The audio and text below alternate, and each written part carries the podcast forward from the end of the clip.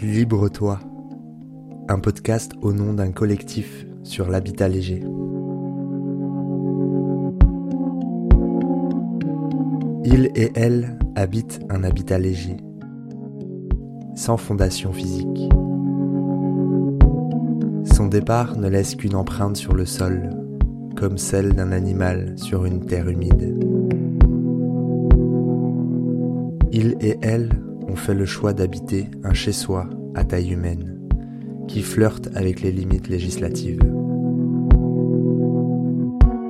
La normale est en avance sur son temps.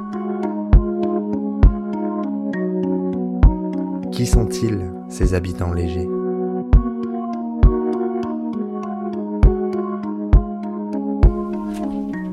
Habitons léger, habitons léger, habitons, habitons léger. Départ, le projet, c'est qu'on voulait aller habiter à la campagne. Jusqu'à présent, on habitait là à Chantenay, dans le centre-ville de Nantes. Et euh, sauf que, ben, on a impossibilité de trouver un logement parce que euh, euh, avec mon partenaire, on n'avait qu'un seul CDI. Et moi, mon CDD faisait que je n'étais pas très intéressante pour faire un, un emprunt, pour pouvoir acheter une maison et pour louer. Donc en fait, on trouvait rien du tout. Et en fait, euh, bah, c'est finalement c'est euh, bah, c'est les voisins qui sont venus nous trouver. On a appris qu'on cherchait un logement et qui nous ont proposé de venir ici. Quand tu dis les voisins, c'était les voisins d'avant ou les voisins Non, ceux d'ici. Ceux d'ici, d'accord. Ça- Bah ouais, c'est ça est venu à nous et euh, en fait, on se dit c'est l'occasion de, de découvrir. Mhm, mhm.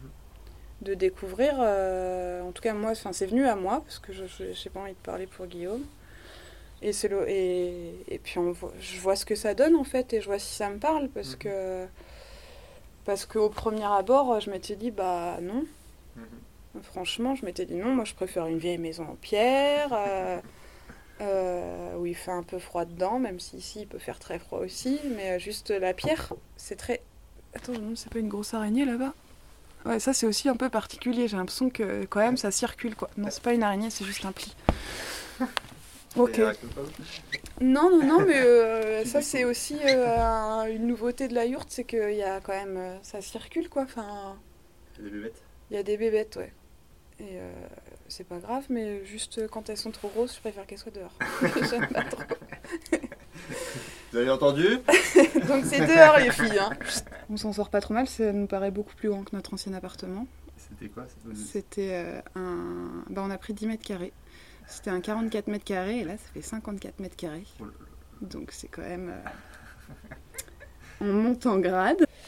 Et, euh, et là, du coup, c'est chauffé que au poêle pour le moment. On se réfléchit peut-être à se mettre quand même un petit radiateur d'appoint. Parce que si on gère pas bien le feu, le matin il fait 7 degrés quand on se réveille. Et ça pique un peu. Mhm. Donc peut-être au moins pour, euh, pour rester sur un petit 15 degrés, au moins euh, au réveil, ça pourrait être cool. quoi.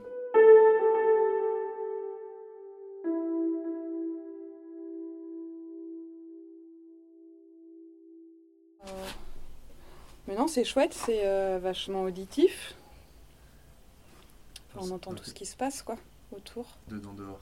Dedans, dehors, ouais. Les oiseaux, là, on les entend. Et puis, euh, non, c'est cool. Puis on a des voisins super en plus, j'adore. Puis c'est ça, qui est sympa ici, c'est qu'il y a toujours du passage. Et ça, c'est la commère qui vient voir ce qui se passe ici. Toujours. Donc du coup, faut qu'on lui apprenne que c'est pas sa maison. Mais c'est... Non Dehors C'est dehors Dépêche-toi Allez File On m'a dit... euh, Ah bah c'est bien... euh, euh, J'ai eu plusieurs sons. J'ai, on m'a dit... Bah, ça a été plutôt bien accueilli dans tous les cas. Ouais. Après on m'a dit, oh, une bobo dans une yourte, c'est rigolo. Ok.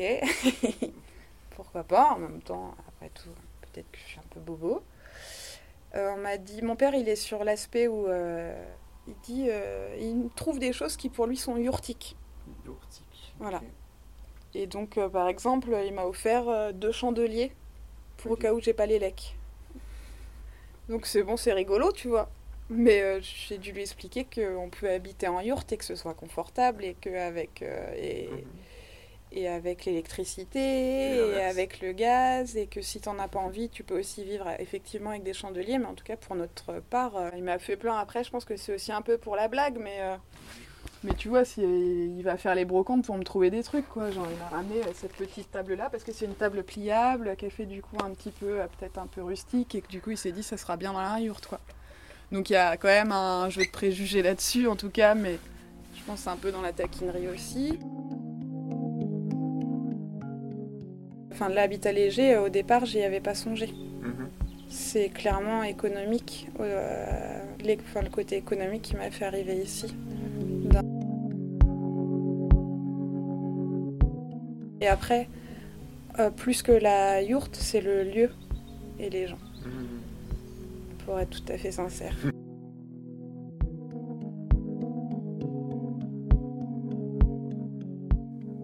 Les témoignages anonymes ont tous été récoltés sur la communauté de communes Erdre et Gèvres, au nord de Nantes.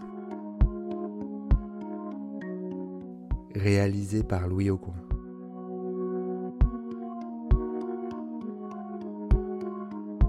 Libre-toi, un podcast au nom d'un collectif sur l'habitat léger.